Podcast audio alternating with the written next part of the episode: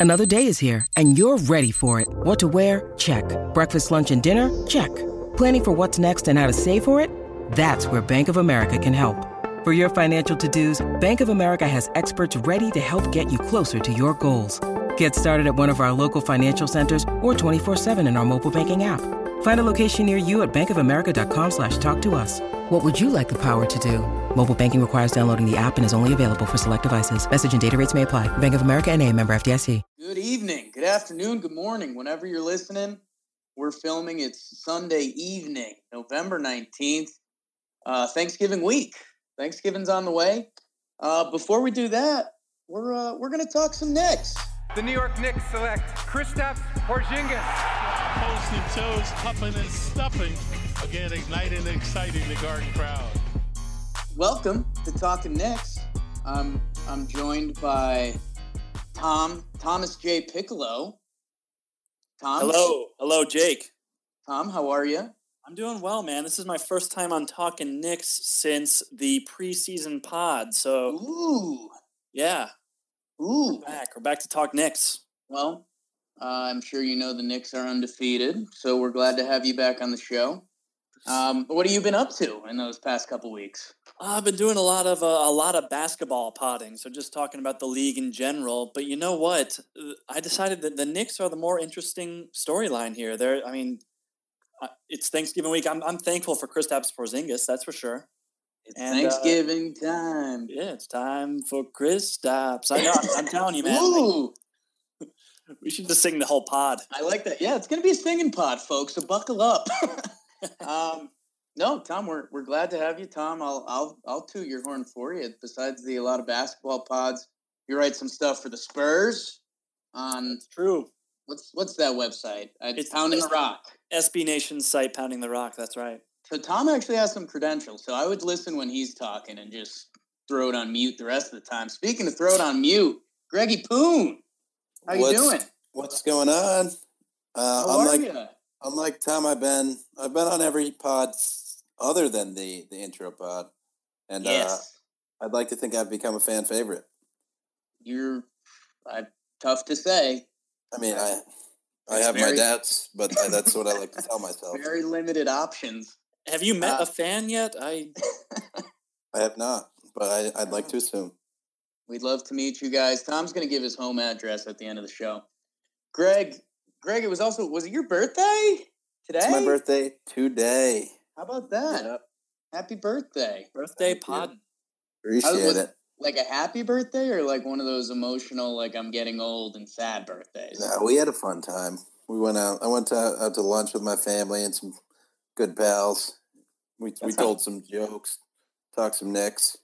I kind of like that. Excuses to drink. But speaking of, um, at this point talking Knicks, we'll we'll get it going. I'm I'm I renamed the segments. I put a I put a uh, Walt Walt Frazier twist on it. I I'm gonna go uh, recall the last week and balling and recalling. Um, we had three games this week. Uh, the obvious one that we have to talk about first, not only because it was the first game this week, the Cleveland game, which man, talk about hey, we the Knicks were the topic of the world. We did it. Um, for some of the right reasons, some of the wrong reasons. LeBron had his just weird, kind of out of nowhere trash talk to Frank Nitti, which was actually towards Phil Jackson, but delivered so poorly it got him into a street fight with Enes, and then uh, Frankie Buckets kind of threw a shoulder into him, and the fireworks started going. The Knicks are blowing them out. Times are great, and then the best player on the earth takes over, Kyle Korver, and goes nuts. Uh, really tough. I mean, I, you know, we'll. I, I think we'll. The rest of the games, it was kind of an ugly night in Toronto. They lost that. They they weren't getting any of the 50-50 balls. Jazz game, nice home comeback. But I mean, the main topic is going to be this Cleveland game, and I'll I'll pass it to you, Tom. Where where are you at on that, and and and the rest of the week as a whole? Yeah, so I I just went back and rewatched crunch time of that Cavs game, and um, I mean, really, the turning point of it was with just under two minutes and thirty seconds left. Porzingis, very uncharacteristic of him, missed just clang two free throws in a row. And I don't know if we want to chalk that up to his to his elbow pain that he's been having recently. He said it's not bothering him right now, but he missed those two free throws that would have put them up. I think would have put them up five, and it turned into a, a Channing Frye three on the other end. And um, on the next possession, Frank Nitti came down. He got ripped by Dwyane Wade, and uh, that led to that possession where LeBron hit that ISO three on on Porzingis that was making its rounds around the internet. So that was just sort of the the defining sequence that put the Cavs up three and up for good in that game. And, and it really did start with those those two missed free throws. And I don't want to throw too much shade at Porzingis because he's been very clutch, and the Knicks have been the best team in crunch time all year. So that was more of an aberration than anything, and not something I'd worry about. But um, I mean, that's just kind of how that that game went down. What, what about you, Greg? What do you think? Yeah, I mean that's the that's the crunch time turning point for me. The the first like turning point of oh no, this is bad was in the third quarter. We were up twenty three with about we got it was 20 tw- we were up 20 with about 56 seconds left or something and the Cavs had basically just given up just put in they took out their five stars and just put in five new guys were like you guys are horrible Cedi Osman Cedi Osman played Cedi Osman minutes. Cedi Osman you're in just they were giving up basically and then Hornacek matches that and he's like okay you're gonna do that I'm gonna take out Tim Hardaway Jr and Enes Kanter right now with 50 seconds left. And they they lost five points of, of the 20 point lead in those 50 seconds, which is tough to do, but they did it. And then being down 15 is way better than being down 20 going into the fourth quarter. And then second turning point, other than all every single three that went into the basket, was LeBron just his his spin move and one where he just like carried the ball, even by NBA standards. I don't want to. Sounds like I'm a, a Homer Knicks fan saying that, but that was unbelievable. That he just went full football player on it, cuffed it, dribbled it again, then got an and one layup, which which you hate, and that that got it to single digits for the first time in a long time. And so you were like, all right, well, fun while it lasted. And yeah, I mean the Cavs really did play possum there. They like we thought they were dead, and then you know Hornacek kind of let his guard down there for a minute, and that's kind of literally all it took. But I do have one axe to grind about Kanter, if you guys don't mind. Grind um, that axe, Tom. Look, I was so I like I said I rewatched Crunch Time, and Kanter's man just kept screening for Kyle Korver, and like any aware big man would have just hedged out a little bit to contest or just make it life a little difficult for Kyle Korver. But Kanter was just flat footed possession after possession after possession. And so finally, with just over three minutes left, Hornacek had to put Lance Thomas in for him. But I mean, the damage had been done. Like Kanter just couldn't even move his feet at all to, to try and stop Korver, who was clearly the hot hand there and who was carrying that Cavs offense down the stretch it, it was really it really bothered me seeing you know because Kanter he has that reputation of being not a very good defensive player and just seeing it hurt them so tangibly there was a uh, like I said my axe to grind. Yeah, and Tom, I know you you brought it up to us uh, kind of midweek this week that Kanter's got some advanced stats and some not so advanced stats that look pretty bad for him, right? Doesn't he have one of the worst plus minuses on the team at the end of the day? Yeah, I, I know people love the stats, so I'm gonna go. Right. You know, we all say we're the stat guy, but I'm I'm kind of that guy right now. So I, I'd look this up. Kanter right now, he does have the second worst uh, difference in net rating on the team. So the the the Knicks rather are ten points per 100 possessions better when Kanter sits on the bench, and that is obviously pretty telling. But the, he has some good advanced stats too, like you said. He's been the best player in the league on post ups among guys who have posted up the ball, I think like 40 times. Um, yeah, so 23 players have at least 40 post ups. Kanter ranks first in efficiency there, and Porzingis ranks third. So the Knicks are like, you know, going old school with the post up offense. But also Kanter's like rim protection's been solid too. Um, he's top 10 in the league in that among like 51 players who have defended 55 shots at the rim. So you know, some of these numbers look good, but when you just see the product as a whole, it is the the Knicks are just frankly a better team with Kanter on the bench. Yeah, I'm I'm I'm a little interested to see how that plays out on the on the front of I, I want to say that's a little skewed right now. I I think there's a couple. It's still early in the season. I think the Knicks bench is supposed to be a strength for their team, so I think you're going to see some decent plus minuses from them.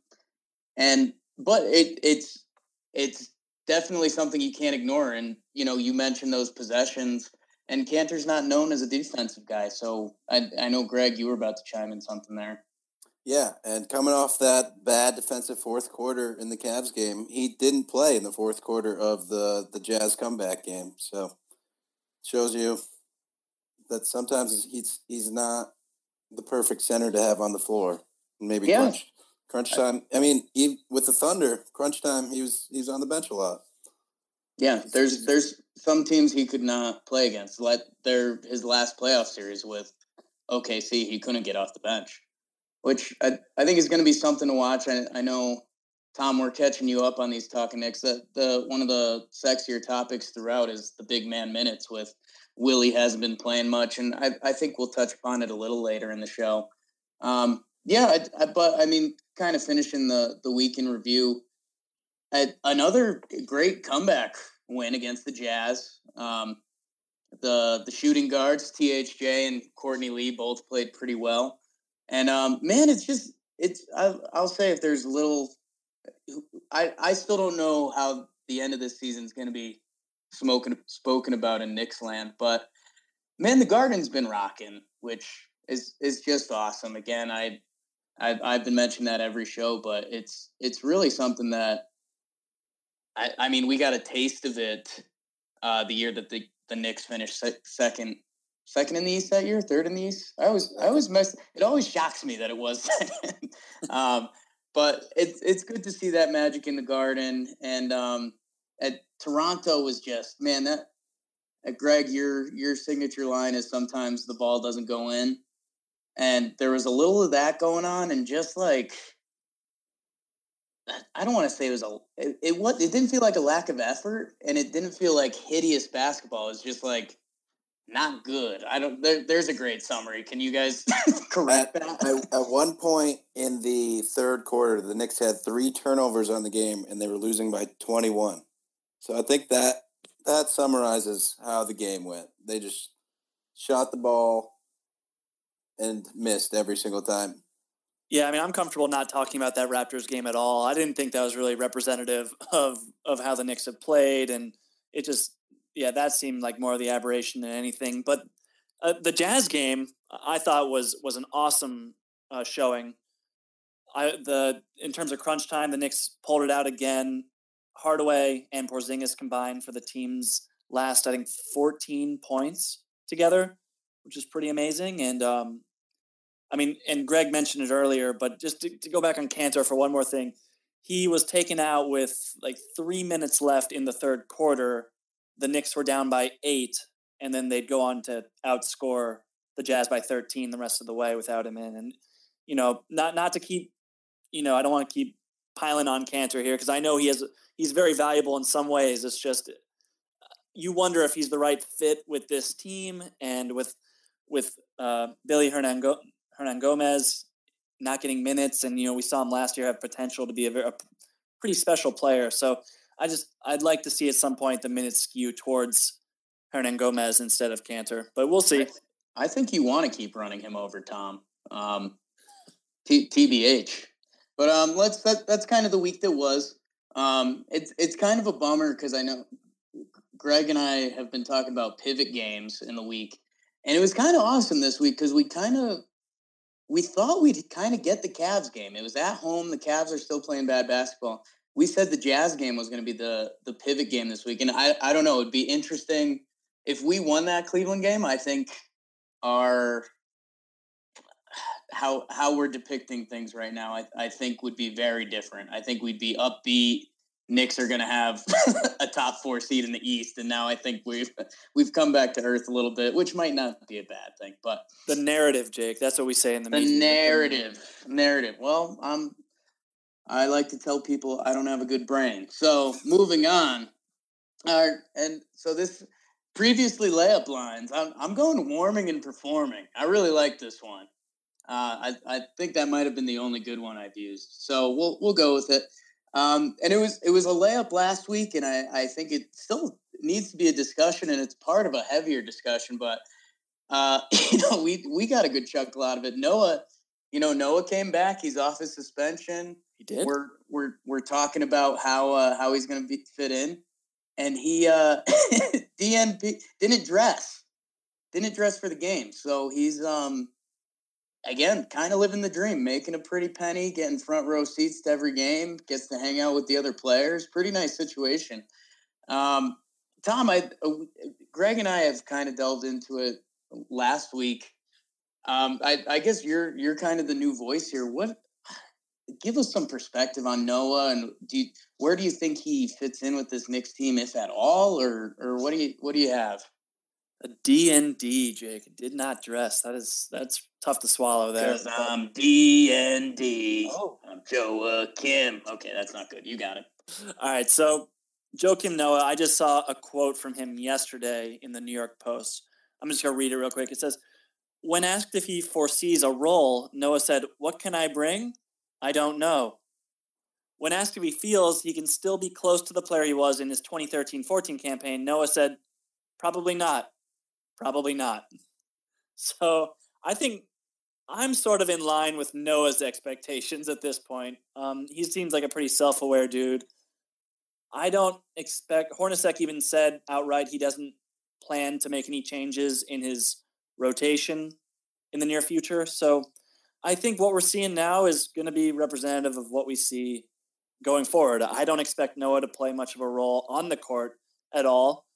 I think he'll be a professional in the locker room, a, a, leader, a voice, but it's hard for your voice to carry any weight if you're not actually doing anything. So, I mean, we'll see how this goes. Um, I'm not particularly hopeful, but, you know, that's kind of not my role on this pod. So, Greg, any levity here? Yeah, I think that Joakim Noah's contract is so bad. How bad is it? It's so bad that if no, that even if he played well, no one would take him on their team. That's how bad it is, and that's that's where Jeff Hornacek is at. He's like, I guess I could play this guy, but at the end of the day, there's no chance that we're going to be able to get rid of him. So you can't like play him to build up his trade value because that value doesn't exist. Even if he, I don't know, like he's not going to play like an all star. Nobody expects that, and even if he did, would any, any people could be like, he was injured for the last year and a half? Are we sure this is actually going to stay? But we don't even have to worry about that because that's definitely not going to happen. Yeah, he's. I, I mean the the big man dilemma has been our biggest topic this um, this season so far, and I mean, I I I don't want to deep dive it right now. I mean, I think you guys are right. I I guess coming into it last week, I still expected like that cat the Cavaliers game is a great example. You know, it it the game hit garbage time for 50 seconds.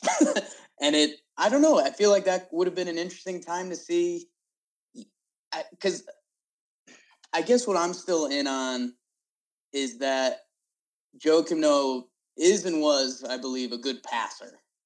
So if he can play okay defense and he can pass the ball, with this team has moments where they move the ball really well. I, I think Joe Noah for a big man can can really swing the rock. So I I don't know. I guess I was interested to see him in some potential lineups, but it looks like until there's a trade or until I I don't know until there's an epidemic in New York City, I I don't think we're going to see Big Bro Joe, right? Yeah. Jake, you know who else is good at swinging the rock and playing defense? Is I know we're going to get to him later, but it's Kyle O'Quinn. I mean, Kyle, Kyle O'Quinn, he, Kylo. So the Knicks, uh, we talked about net rating before. The Knicks play, they're nine points per 100 possessions better when Kyle O'Quinn is on the court versus when he sits. That's the third best on the team. It goes Kristaps Porzingis, Frank Ntilikina, and then Kyle O'Quinn. So the fact that KOQ's been having a hard time just seeing floor time is really surprising to me. I'm going to table that for later with Kyle Quinn because I, I think it, it's going to lead into more of the big man discussion, but also kind of what he's been up to. But we'll we'll we'll save that for a little bit. We're we're going to move on. Um, one of my topics in deciding and dividing, like that's a terrible one. I got to get rid of that, but uh, I'll let it ride for now. Um, and it, it was actually a, a, similar area of the show last week, but the bench mob. Um, supposedly a strength on this team. I I believe a strength on this team, and they kind of had a tough week. Nobody averaged more than seven points per game. Um, Kyle O'Quinn, who Tom just mentioned some great numbers on him, only averaged 12 minutes per game this week. He got um, three points, five rebounds per game. Dougie Fresh had a tough shooting week, 25% from three, 25% from the field. Um, I'll, I'll, I'll I'm going to table the next one I had on there, but and I'm I'm going to start with start with the three guys a little bit because kind of going off of Beasley with with Beasley, uh, Lance Thomas, and Doug McDermott. How do we? How do you, Tom? You're again, you're my stats guy. I always reference you as that how would do you want to see those guys fit into this Knicks team? I mean, when when it's right, Doug, you know, Doug and Lance offense defense makes a lot of sense. I mean, do you think it's sustainable? Do you see one of those guys taking an edge? Is it matchup versus matchup, um, or just go Beasley all forty eight minutes? As tempting as the Beasley forty eight option is, I mean, the thing is that's the nice thing about the modern NBA is that these types of wings you don't have to just play one at the small forward spot, right? Like you can have like the Celtics do with Jaylen Brown at the two and you know Jayson Tatum at the three and Marcus Morris at the four. Like you could run these guys at two, three, four, and as long as you have some playmaking and Porzingis at the five, then like that that's a workable lineup. You know what I mean? So or just being play, able to just yep playmaking with Noah at the five. I think you meant with Noah at the five. Yeah. I, I, I think Frank Nitti at the one, and then just like th- throw out some of those wings. Like Courtney Lee kind of counts as one, but I mean, play Lance Thomas and Doug McDermott together. You know, like Lance at the four, Doug at the three. The the defense has been surprisingly good with McDermott on the court. Um, so I don't even know that's necessary at this point to run him, like to sit him on defense um, towards the ends of, ends of games. He's been he's been really good. So I mean, I one thing I noticed in the Cavs game was that Courtney Lee was starting on LeBron at some points, and that was a huge problem. He just does did not have the size or strength, and was just getting taken to task. So, I mean, not that McDermott could keep up with LeBron, but Lance is an option. There are no good options, but Lance is an option. Beasley is an option. Beasley's huge. They list him at six ten. Um, I mean, anytime LeBron, I think if if he's going up against someone who's a primary ball handler like LeBron, he could do an okay job. Maybe he's not going to be chasing guys off screens and, you know, like paying attention to off ball action. But I think if you're saying, hey, guard LeBron, I think he's athletic enough. He could do that. Yeah. As well as well as anyone on the Knicks. Go go, Greg. Yeah, I mean I love Lance Thomas, but I I don't really like people who only play defense, to be honest with you and he does that. He's like he he shoots well from three, but he dribbles the ball too much for me. Like when he puts the ball on the floor, it just looks like he he doesn't have a plan. He's just like, no. oh, I guess I have to dribble to try to help the team. But then from there, he's he he's not sure what he's what he's gonna do. Is he gonna shoot it? Is he gonna pass it? If he if he really commits to like the three and D, just stand in the corner kind of role, I think he he'd probably be better off, to be honest. I like the guy. Put him in the game, knocked down a couple threes. That seems to be what he was doing two years ago when he was like a really good addition to the Knicks. So get him back and, doing that. And I know Tom. Tom mentioned it there, uh, kind of finishing lineups, and I, I know it's kind of a game to game thing, and there's different matchups within the game, and it, it it's kind of a it can be a good thing if someone's having a good night. Kind of let it ride, you know, leave them in there, have them finish the game. In an ideal Knicks game, do we see Lance or Doug McDermott on the floor to finish a game? Do we think it like if Doug McDermott's having a good shooting night, is he the ideal Knicks I I finishing finishing the game kind of guy? I think yeah. so. Yeah. Yeah. I, I, think. I mean, we keep we. I, I, feel like we say this every week, but we want him to be like our Kyle Korver. He, yeah. We we just need somebody who's knockdown, and he he's not just a shooter. He runs well off the ball. He runs around screens. He gets gets people working. And if if he's playing like okay defense, then he's a trustworthy offensive weapon. So he's he's worth playing. And same with Lance Thomas, but except like with if he's playing great defense, then you could live with his offense. Yeah, I, I mean, I mm. like I like McDermott finishing games. Um, Tim Hardaway Jr. is another guy we haven't talked that much about, but I mean, we mentioned at the top he's been really good. Yeah, um, had a good week. He had a really good week. He's creating offense pretty efficiently. Um, I mean, that Jazz game, he hit. He took one really dumb three that I thought was going to be, and then Porzingis took one like right after that I thought was going to be their undoing, and Joe Ingles hit a three to put to make it a one possession game. But um, I know we weren't just talking about Tim Hardaway Jr., but I mean, he's a guy who, yeah, there's a little tangent. Um, but yeah, I think Frank Nitti, Tim Hardaway Jr., Doug McDermott, and then like Lance Thomas and Porzingis as a closing five. Do you guys? Kyle Quinn, maybe. Yeah, I, I, I, like Porzingis.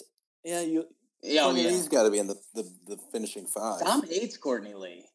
Tom, talk about how much you hate Courtney Lee. I don't hate Courtney Lee. No, he's. he, I know he had, he had a pretty good week too. So it's just the team starts looking pretty small, but it's small ball, babe. And he's a, he's a defensive stopper at the two position. He can't guard LeBron, but you, you put him on an Evan Fournier, then then we'll talk. Yeah, it's kind of the Knicks. we we talked about it last show. How it's kind of funny that Courtney Lee was like our our number one option some nights last year, and it's it's all depending what his role is. Like Courtney Lee, it, Greg, you kind of said it best. Like when we're putting him ISO to guard LeBron, and like when he's our go-to option on offense, that's a tough spot for Courtney Lee. he's he's been in the league for a long time. It's like it's 12 seasons or something like that, 12, 13 seasons, which pretty well. Good for Courtney Lee. Um, but yeah, when he's the the fourth scoring option or the fifth scoring option and he's guarding a not LeBron type, Courtney Lee's a pretty pretty valuable player. And I you know, Jakey segues. I he because he was my next topic in this, and I, you know, this was kind of my. There was wavering thoughts this week. You know, we've we've been all gung ho. You know, we've been talking about Knicks. we mentioned the seventh playoff spot last week. We got all excited about that. I and I know there's still a big part of Knicks Nation that's saying, okay, this was fun, but we should still probably be losing and get a pick. Um, I, so this is I don't know if this is hot take ish. First take. Do we think Courtney Lee finishes the season on the Knicks? I, I don't know. I guess that that was a, a topic that came across because before the season it seemed like a no brainer, and then this hot start kind of skewed things a little bit. Now I I don't know. He, he's still so much valuable on a contending team, right? Well, yeah. I just want to redeem myself real quickly by amending that crunch time lineup because I really do think that Courtney Lee should be in it. I think it should be Frank Nitti, Courtney Lee, Tim Hardaway Jr., Doug McDermott. That's where it starts. That's where it starts to get tricky, right? Because that's now you're playing serious small ball, and you have defensive liabilities, right? I made my choice, man. I think okay. that I think that's the final five. I really do. I mean, Frank Nitti and Courtney Lee defending the perimeter is really tough. And then Porzingis, guys, I want to hit you with a Porzingis stat that, that might just it. blow your mind. So I, I, mentioned it a little bit, but so 51 players have defended at least 55 shots at the rim. Okay. 51 players in the league have done that. Porzingis ranks first in rim protection by more than 10%. So the difference between Kristaps and the number two player, Paul Millsap, is the equivalent between Paul Millsap and the 24th place player. It's just his rim protection has been unparalleled this year, and so that's why I kind of like think that not that that's a sustainable number because holding players to like 36% shooting at the rim is there has to be some luck involved there, but it also has to do with being seven foot three and really long and able to jump. Tommy stats, holy smokes! Isn't that crazy stat? Like ten percent better than anyone else. So um, that's why I, I, have some faith in putting Porzingis at the five in crunch time line crunch time lineups. I'm going to jump in with that, and I think I like that final five, but I'd, I'd say if if Frank finds his shot and he's he's an offensive weapon, I think you could sub out McDermott for for Lance Thomas. But if he doesn't, then you you need the offensive weapon rather than having Frank. But then back to answering Jake's question, I don't think it's possible to say right now, based on this start, whether Courtney Lee will last the season. It'll it'll be a trade trade deadline decision. We'll see where the Knicks are in the standings, and I, I think that if they're like, I don't know, two or three games out, I think that they have to keep him, just because you're a go for the playoffs guy. You're you're uh, you're a casual. Hey, win the championship if you yeah, can. Right? I'm I'm one of those Knicks fans that roots for the Knicks to win. I know not all of yeah. them, all not of all all of them do that, but I think we're we're just gonna have to wait and see. And I mean, after after not making the playoffs for a few years, getting the eight seed is is good enough for one season. I know you want to win the championship eventually, and having better draft picks might help you, but we're we're in a drought right now, and we'd like to make the playoffs. I came into the season fully expecting the Knicks to tank and it having nothing to do with their decision to tank. I thought they were just going to be so bad that they had no other alternative. But I've been proven completely wrong on that. And I think all of us underestimated the leap that, that Porzingis was going to make this year.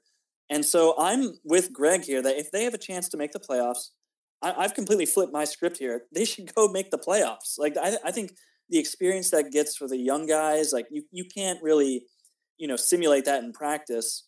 What that stage is like, what MSG is like, um, come playoff time, or even at the end of the regular season when games truly matter. Like I, I'm fully on board that if they are in the running, they should go for it. Um, I, I, think Lee should end the season a Knick.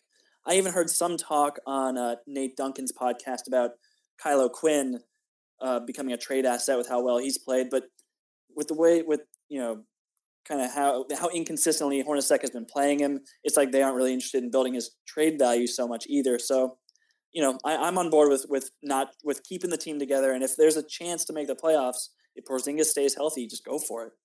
Jake, I got a I got a good question. Do Bring you it. do you think that Kanter, Kyle O'Quinn, and Willy Hernangómez all survive the season on the Knicks? I don't know. I just think so. There's there's a lot of different things at play here, right? Because it was at first it was get the high draft pick. We still want to see Kristaps do well. We want to see Frank develop, and like that's it. like like if we ideally if we could lose every game at the buzzer, Kristaps goes for thirty, Frank shows some potential. Like that was kind of the ideal season going in. Now it's kind of changed. Kristaps already has made the leap that we kind of expected to see, or we hope to see two years, um, kind of after this season. And they're they're playing some fun basketball, and it's kind of a diluted East. And now it's the experience thing, right? If you know, there was rumors coming into this season that Kristaps didn't want to stay in New York because it was kind of a failing franchise. So then, like getting him to the playoffs, getting playoff experience, kind of building on that, um, that became the thing. So I don't know. For me, it's just tough. Kyle Quinn is very valuable and he's a part of the bench. I he just his future when you're looking at the Knicks future, I you don't necessarily see him. And if he's not a part of it, you don't think it's it's a problem. Kanter Kanter's interesting to me because like Tom said, there's there's some good stats, there's some bad stats. His contract's kind of tough, but he comes off the books next year, I believe. I think that would be something to watch because I think the thing that's frustrating, but Knicks fans haven't really been able to fully depict, is that Kanter's definitely better at it, but Kanter does what Willy Willy does. Will Bill. I mean, he just if Will Bill does it at a B minus or a C plus, Kanter does it at an A minus or a B plus. So it's it's one of those things. I don't know. I don't know what potential deal could be out there, but so, so we talked about that experience, and they talked about Willy Hernangómez is a part of the future. Well, we've got part of our future getting, you know, DNP CDs, and at, at a certain point, you know, are are we gonna lose a year of experience for Willy Hernangómez over trying to win the eight seed, that just doesn't seem like good business for me. Whew! You like that? That's a good answer. That's a good answer. And I'm thinking that if we're going for this eight seed, one of those guys might be the asset to be on the way out to get a piece. That's another option. So it's either one of them going out in order to to help us make the playoffs, or one of them going out in a fire sale for a draft pick. So either way, I it would make sense for not all three of them to be on the team at the end of the year. My vote would be for Kanter, but I think I made that clear already. I, I think that the option isn't whether to have Hernangómez sit on the bench and make the playoffs. I think that Hernangómez can play and still be in the running for exactly. an AC. I think he's as effective a player as Kanter is when he's given a chance. I, I think he showed that last year. So, I, I mean, I, I Kanter makes a lot of money. I don't know that, and he, he has a pretty high standing with the coach and the team you know, he sets hard screens. He rolls to the rim hard. He's one of the best offensive rebounders in the NBA. The Knicks actually are the best offensive rebounding team in the league, which is huge too. So, I mean, like I said, Kanter does do a lot of good things. I know I was hard on him earlier, but um, I, I, think Hernangómez is really good too. So, um, it's, was that your question? I don't. Yeah, yeah I mean, it's, but, it's kind of been it's one of the main underlying storylines of the season right now. Um, so I I don't know. It's just it's tough to see, and then you start thinking of Knicks pieces that could potentially be traded at some point. And you know, we've already mentioned Noah's an atrocity. Kanter, you'd get pennies on the dollars, or almost have to package something else with it. And when you start thinking of something else on the Knicks, it's basically Kyle Quinn or Willy. um, you know, I, I guess Doug or Lance, but I, I don't see them having much appeal to other teams over than where they're at with the Knicks right now. So I don't know. De- definitely something to watch. Um, and, and I feel that's how that's that conversation always ends, but it really is. And I don't think you can make make the final call on it. Um, I the other topic I had in you know it seems we've been miles since I said deciding and dividing, and I'm I'm I'm sure the fans are glad I said that phrase again. But the other thing that and I I'm I'm going to pass the baton to Greg first because I I think we stand for sure on the same same area. This is with Frank. There were points when. So it goes back to that whole concept, right? Where we're okay with Frank doing wrong at this point, right? Like we we've seen the potential we we know what it can be, but we still know he's a 19 year old rookie point guard in the NBA. And I, Greg and I were talking about how uh, there's some times when teams are begging him to shoot, and he's not pulling the trigger. And I, I'm not saying every time that he gets a little bit of space, jack it up. But man, if a defense is gonna sag off you like I, I forget which game it really set out. It was either when the Cavs game when things were kind of coming down. I think it was Toronto too when the whole team was kind of playing bad. It was like, hey man, pull it and you know see what happens. You you've got a decent shot. Again, you're the numbers at the end of the year aren't going to be that pretty, but Greg, this this guy's got to shoot a little more to at least extend the defense and ha- have them extend to him, right? Yeah, definitely. Frank, fire away. Um, the one thing I'll say is he's got to fire away on catch and shoots the most. When he gets the ball, he he'll he'll pump fake and not even like it's it's like a going through the motions. He's just doing a pump fake to pump fake. Everyone knows nothing's going to happen, but he just has to shoot that. But during the this week, he started shooting more, but he was basically just dribbling around, and then he'd be like, "Oh, I guess I'm open. I'll shoot it." He would shoot it. But that's that's really not within the flow of the offense. That's more of a, I mean, I guess I'll shoot it. Which, I mean, take that too. Just get your shots up. But when when they're giving you that space, d- drive. We don't want you just dribble, dribble, dribble, jump shot. That's that's ugly. From you don't really want to see that from anybody, to be honest.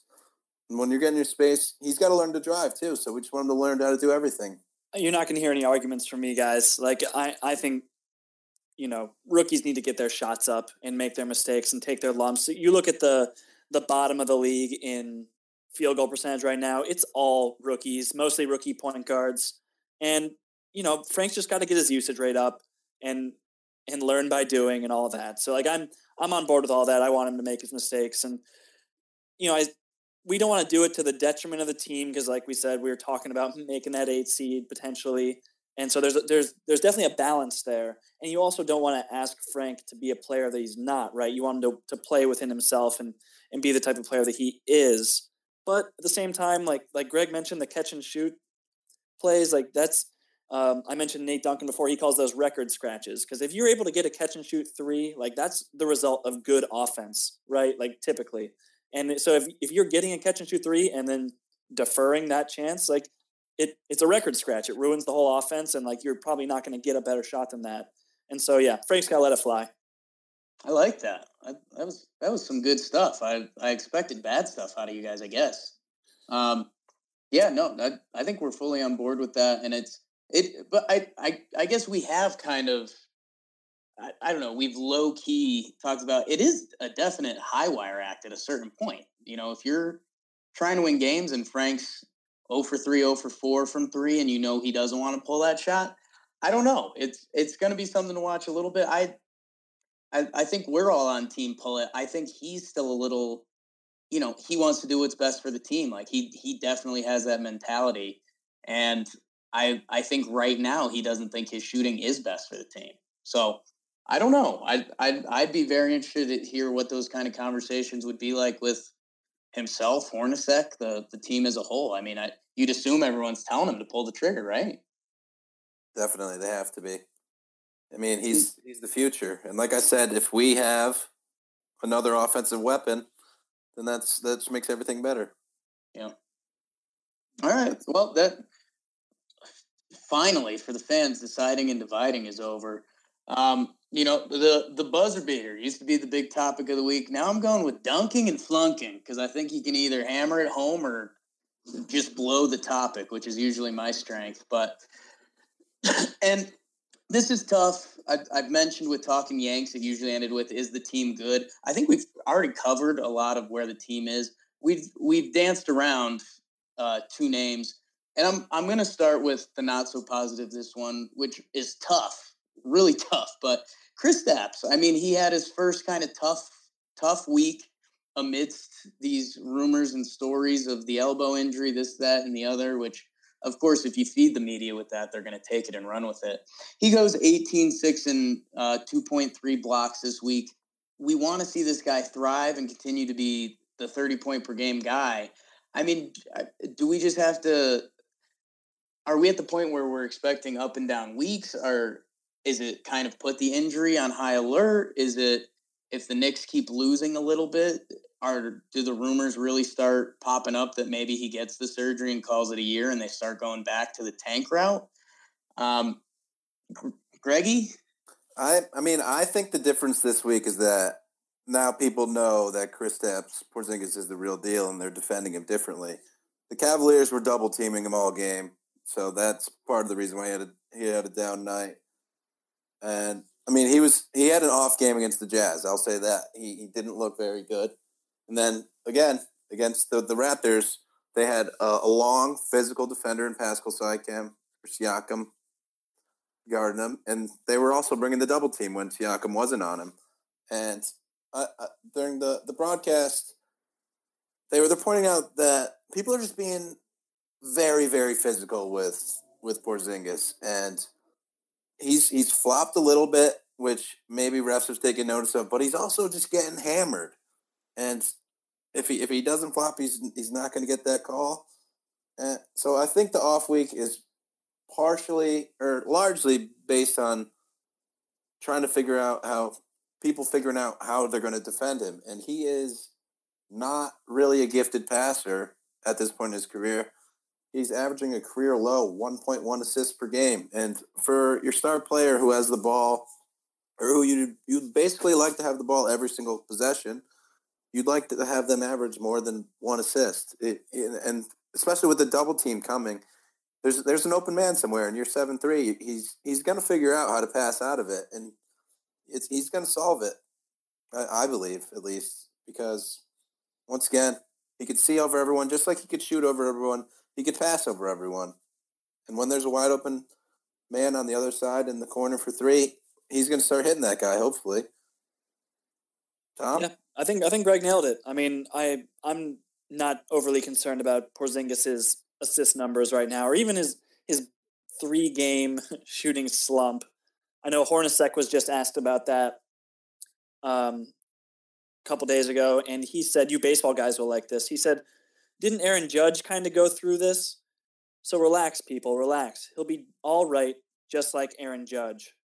I don't know what that means, but Hornacek clearly does. Yeah, you were wrong. I hated that. I, You didn't like that. I hated everything about that quote. blame Hornacek. Okay, like he's Yeah. he's not team swag. I know that much. No, I do we. So uh, we we've danced around a few topics. So it's let's say it's around the trade deadline, and the Knicks are currently out of the playoffs. Say they're ninth or tenth in the East. How many games out of a playoff spot would you guys have to be to say, you know what, I'm okay with trading Lee or selling or Kyle O'Quinn, whatever it may be? Um, and it, it, the the other part that I, I I wasn't really joking about. I mean, if they're in that spot and you're draft pick mode, I'm all hey, Porzingis, get that elbow taken care of. Get ready, get yourself right. Give Frank more minutes. Get Willy more minutes. All of that. Um, how how far out do we need to see the Knicks? Is it five games? Is it three games? Is it I don't base uh, basketball is a tough one because it it it can swing a lot. It can also not swing a lot. I think it's four games, Jake. Four? That's the number. That's the that's the number I'm going with. Five is like hundred percent. You're, you're done. but Okay. four, I think the Knicks probably want to lean toward the draft pick if it's at at four. Three, three, you got to go for the playoffs because of the drought that we're in right now. So it's pretty funny how one game could change my mind like that, or two games could be no brainer one way and no no brainer the other way, just because I'm making stuff up right now. Well, it's funny, Greg, because I was really going to say three games, and that's not hard. Like three, if you're th- more than three games out, you shut it down. Like it's it's black and white with me. Um, the, my thing is that th- I've heard, I don't know that much about college basketball, but I do know that there have been like five different prospects who have all been touted as like number one overall pick quality. There's Michael Porter, there's Marvin Bagley, Luka Doncic, uh, that Mo Bamba guy out of Texas. Um, I mean, there's like just a lot of talent at the top of this draft, which is, which again is the, um, you know, it's so it's tempting to to want to shut down Porzingis and and and get those somewhere in the top of that draft. But I think, you know, just the, the spirit of the team, like for the good of the organization, you got to try and win games, right? Like there's there's something to that. and it's it's tough because you see all the the success that the 76ers have had with with their process and their per, very purposeful tanking and and sort of what the the future projects for them and it's it is tempting to just say like let's suck it up for a couple of years but you know it, it does something to a, to a player's psyche and, and Porzingis obviously wants to be playing winning basketball with a competent organization and I, I don't think he would take too well to to just giving up, right? So he just strikes me as such a competitive guy that that doesn't really seem like an option. So I think the Knicks should try and win games. Frankie should let it fly, and if that leads to losses, so be it. And if Yeah. not, great. Let's let's go to the playoffs. Yeah, I, five was kind of the number in my head. It's it's tough because the other part of it is like you just mentioned with the mentality of going for the playoffs. I I think the draft is very top heavy, but I think it falls off pretty quick too. I think I think the top five five guys I really like. I think the top seven guys are good, but the other part that's kind of tough is it's a lot of bigs. Um, I, I don't know. It's it's it's going to be interesting because you you don't want to do that NBA purgatory that that that can be a slippery cycle. I interesting to see. That's that's how you, I still end every statement. I'll work on that. Um, let's let's let's make it a more positive spin. And Tombo, you you mentioned him. Uh, Tim Hardaway Jr. He had a good week. Uh, 22, 7, and 4 with 1.7 steals. Also, I I very much thought this was of note. Only 1.7 turnovers per game. Uh, 42% from three, 48% from the field, 13 of 14 from the free throw line. And man, we we talked about while he was averaging 16 ga- 16 points per game to start this year that he was he was playing kind of bad. This was good and it didn't seem not sustainable. Um, Tom, you you wrote a delicious article on Tim Hardaway Jr. to start the season, uh, somewhat defending him, more so defending him from yourself, because at first you were you were pretty against the signing as as as a whole, I guess. Not not fully, but you didn't like it. Now, I I mean, where are you? What do, what do you think about this guy? Yeah, I mean, it's a great question because, like you said, when the when the trade initially happened, I was I was pretty down on it, but I I went through and looked through a lot of his video, a lot of his stats, and saw there was there was something of a of a player here that that could work in the Knicks system that could wasn't just a catch and shoot guy. He could create his own offense. And then the the first couple weeks of the season happened, and it was pretty dispiriting seeing just how inefficient he was.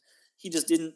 I mean, he was among the worst uh, three point shooters in the league uh, to a point there. But I mean, this past week he was, like you said, he shot forty two percent from three, but that was on eight attempts per game. Like that's some that's some volume, right? And that's what you want to see out of your, you know, the guy you want to be your second fiddle in the offense, right? Just he and Tim Hardaway Jr. He has no conscience at all. Um, like I said, I mean, it was almost to his detriment against the Jazz there when he took that really bad three. But then the next possession down, he kind of got stuck and like the shot clock was winding down, and he just jacked one from deep, and it ended up being the nail in the coffin again uh, for the Jazz. So, I mean, he's he's the type of guy who never wavers on his confidence. He's going to shoot regardless if he's got it going or not, and I respect that. So you know, it, it's nice to see him with an uptick in his efficiency the last few weeks, and I hope that continues. Yeah, I'm with you, man. Uh, I feel like I say this every single pod, but I feel like he just fires away from three, misses some open shots, makes some crazy shots. I know there was the one this week from like near half court at the end of the, the shot clock where he just like shot it I don't know. It was weird, and it went in. That was good, but his driving is uh, amazing. He he finishes at the rim every single time. It seems like, and you don't think he is. He's gonna, but he he just does. At this point, I've I start to believe that he's gonna make every single drive and miss every single three. But that's miss every single open three and make every single contested three. I should say. But and, I, I'm all in on this guy. And Tom didn't wasn't one of the stats you dug up that his his finishing numbers last year were upper echelon, right? Yeah, I mean he does a great job of of uh, get into the ten finishing. And one thing he's just really good at, and among the best on the team, and maybe even the league, is playing in transition. Um, I know he had a huge one against the Jazz too, like a nice run out where he just when he's out in the open court, he's so quick and just so crafty. You really don't expect him to miss any of those types of layups. I'm looking at the stats now. He uses 20% of his possessions on transition plays, and he makes 1.18 points per possession. So it's 63rd percentile in the league. It's good, right? It's not. I and I, I bet that number is going to start going up too because he's just watching him. You see, he's one of the better players in the open court, especially for his size in the league. Yeah, and I, man, this is where I, I got that they somewhat overpaid. I mean, it was uh he was a, a restricted free agent, so there's a little overpay there.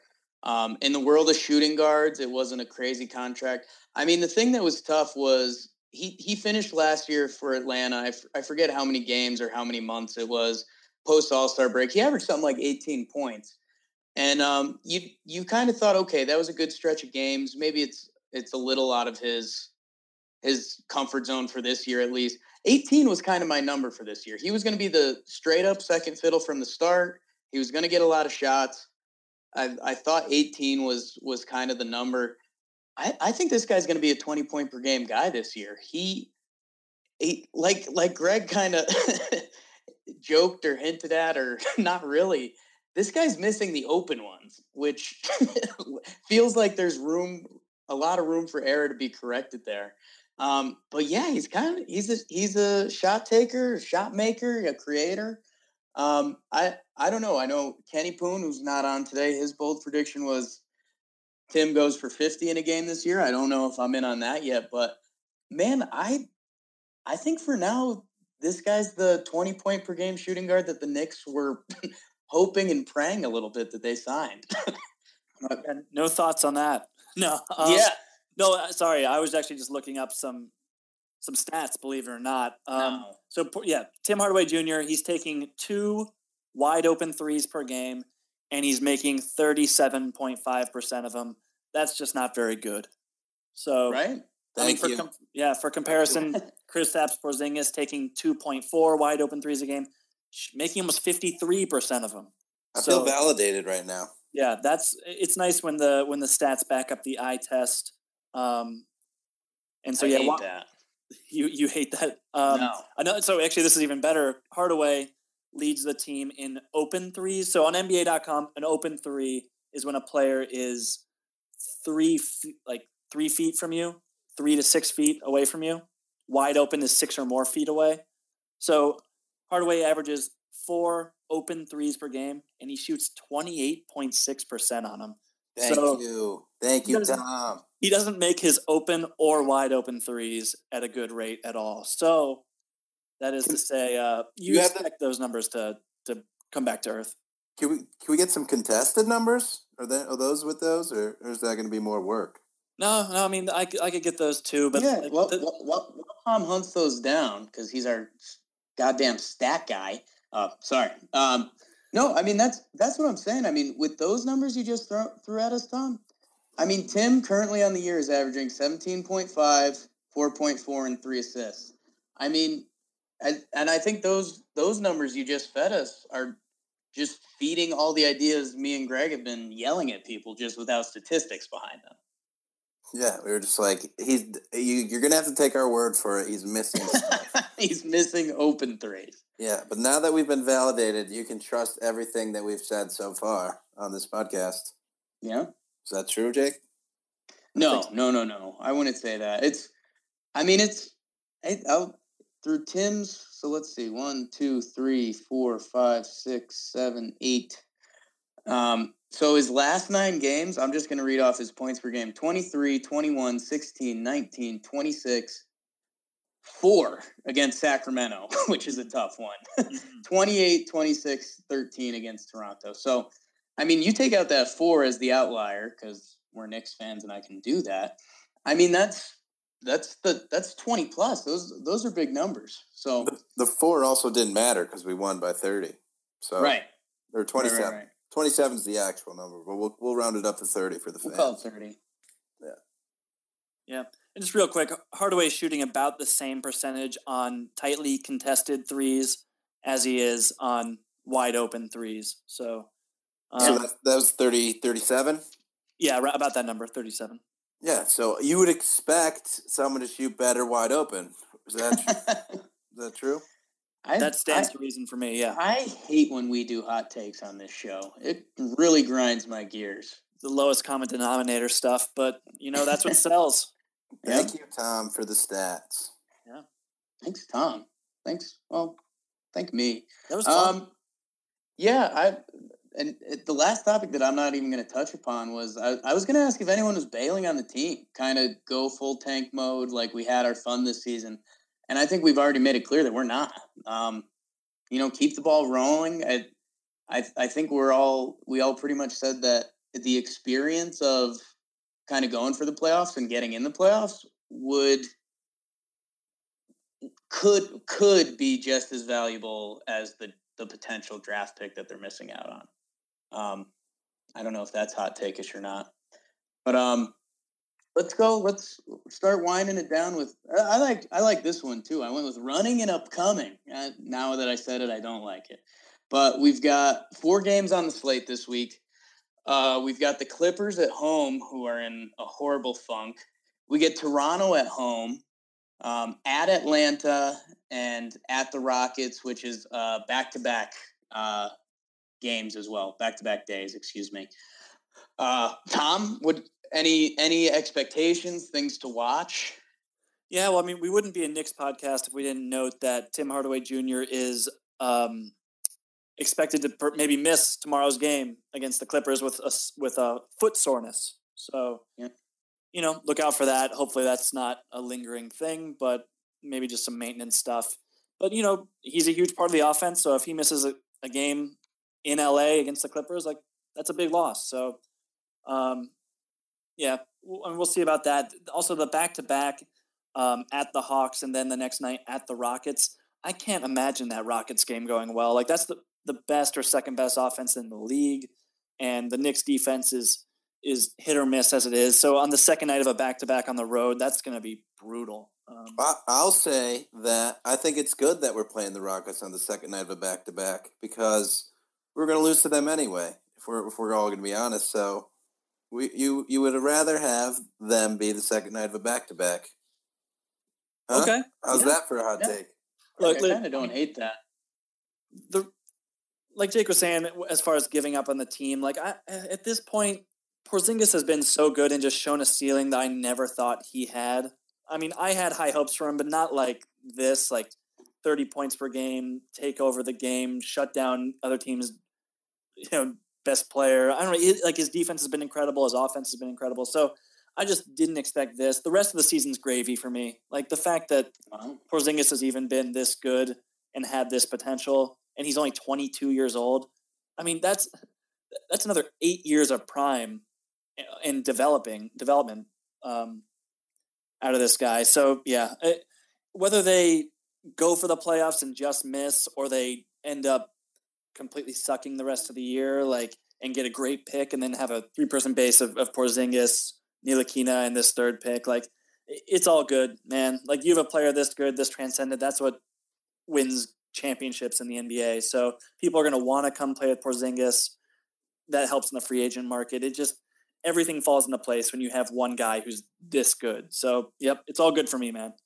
Tell all right. big pictures. Jake, Jake, Jake. I'm gonna I'm gonna go through the week with with you. Uh, so the Clippers okay. game. I just found this stat. The Clippers have beat the Knicks ten times in a row. Oof. Gotta so, end. It's gotta end. So let's let's take the W there. The Raptors just beat us by a lot without Serge Ibaka Norman Powell and Delon Wright. I don't know how much Delon Wright plays, but he's on the team and he didn't play. I like him. So that's like that's bad that that that happened. So I'm I'll be honest with you, Raptors game. I'm probably gonna put it in the loss column. Okay. For now, we'll we'll give ourselves a forty percent chance of winning that one. I'm calling that the pivot game of the week, Greg, because I think we're we're expecting to win the Clippers game. We'll see yep. with Tim Hardaway Jr., but they've been playing some bad basketball. We'll see. Um, Toronto seems like the pivot game and kind of an interesting game, right? Because this was the first, kind of the first game that this Knicks team has played like ugly basketball. So you're you're kind of going to think you you that sports mentality, like okay, we went up to their place, we didn't bring our A game, now they're coming to our house, let's give them the goods, that, or that's what you'd want to see. Yeah. Um, I, I think that's definitely the pivot game, and where I thought Tom was going with Tim Hardaway Jr. was um, his return to Atlanta, I think that's going to be kind of interesting. Um, you know, a team kind of doesn't match your offer sheet. That's kind of an awkward thing. Like, oh, that team thinks you're worth that much? no thanks, brother, man. Um, so I think that's something to watch if Timmy's if Tim laces them up at Atlanta and yeah, at second night back to back at Houston. I'm positive spin. The last time they had a back to back, I was big on well, hey, they're probably going to conserve some minutes and we might see some Willy, which we did. Um, so hey, if it's going to be a free throw, free, free, free falling, no, free flowing uh, game against Houston, hey, get Willy in there, have Frank Jackson threes, and again, it's that's a huge see what's there, and you know, pull Frank aside before the game and say, hey, man, we're going up against Houston and James Harden.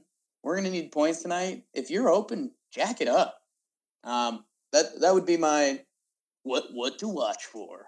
So you what do we got? Two on two and two. You got sounds like you might have three and one, but me and Tom got two and two. Two and two. Toronto's the pivot game. Yeah, let's say two and two. The Knicks the Knicks have slowed down a little bit. I'll uh, I'll be optimistic for three and one. Um, so, guys, final thoughts and anything you think we missed or we we should have covered through throughout the Knicks Knicks org. I no. really jumped the gun on my final thoughts. Like that whole like the rest of the season. Oh my god, thing, that like, was awesome though. That was clearly my final thoughts, and I thought I was done. I was ready to pack it up, but uh, no, I, I said all I need to say. All right, I'll say that we're we're gonna want to watch for how people continue to guard Kristaps. We're gonna want to watch to see if he becomes a better passer and if he starts getting some calls on this physicality. Uh, people are just throwing him around. If if people get one or two fouls on that call in the first quarter, first half, that'll be huge for us. Yeah, that'll limit that throughout the rest of the game. So watch out and watch out for Kristaps to come back with vengeance once he starts getting those calls. Yeah, Greg. Yeah, I like the Chris Kristaps passing a lot thing because I think Tom Tom made the great point that Chris Kristaps showing that he can do this has already kind of opened up Pandora's box for the Knicks. It's kind of a world that we didn't even know we'd have an opportunity to get to, and now it's it's going to be the I wouldn't even say necessarily his next level, but if he can start passing out of those double teams and it, it's Ken used to, or Ken loves to touch upon it how Chris Kristaps does straight up shoot over people because he can. He's seven three with with that links, wingspan. Sometimes he doesn't even do a move. He just rises up, shoots it. Um, it's you're right. It, you'd like to think that echoes over to passing, which is normally something I don't feel strong about because you guys know I love the point guard. I, I I I just love that position, and when they're passing, that makes the whole team better and all of it. Um, it's you know Chris Kristaps doesn't necessarily need that creativity or dynamicness just because he'll be able to see everything. um, so yeah, I, I love that as a what to watch for. And yeah, Frankie Smokes, pull it, babe. All right, boys. Well, it was a pleasure. Thanks for uh, for listening. Thanks for talking Knicks with us. Give us uh follow us on Twitter. We got John Boy and some of the other guys putting out some tweets and gifts that'll rock your socks. Oh boy. Um, but um, and yeah, check out. Uh, we got some good articles on a lot of basketball, talking Knicks. Um, I'm doing some talking Husky stuff. We still got talking Yanks going on. We're just talking, babe. So thanks for listening. Um, and we'll uh, we'll see you boys next week. All right. All right. Thanks, guys.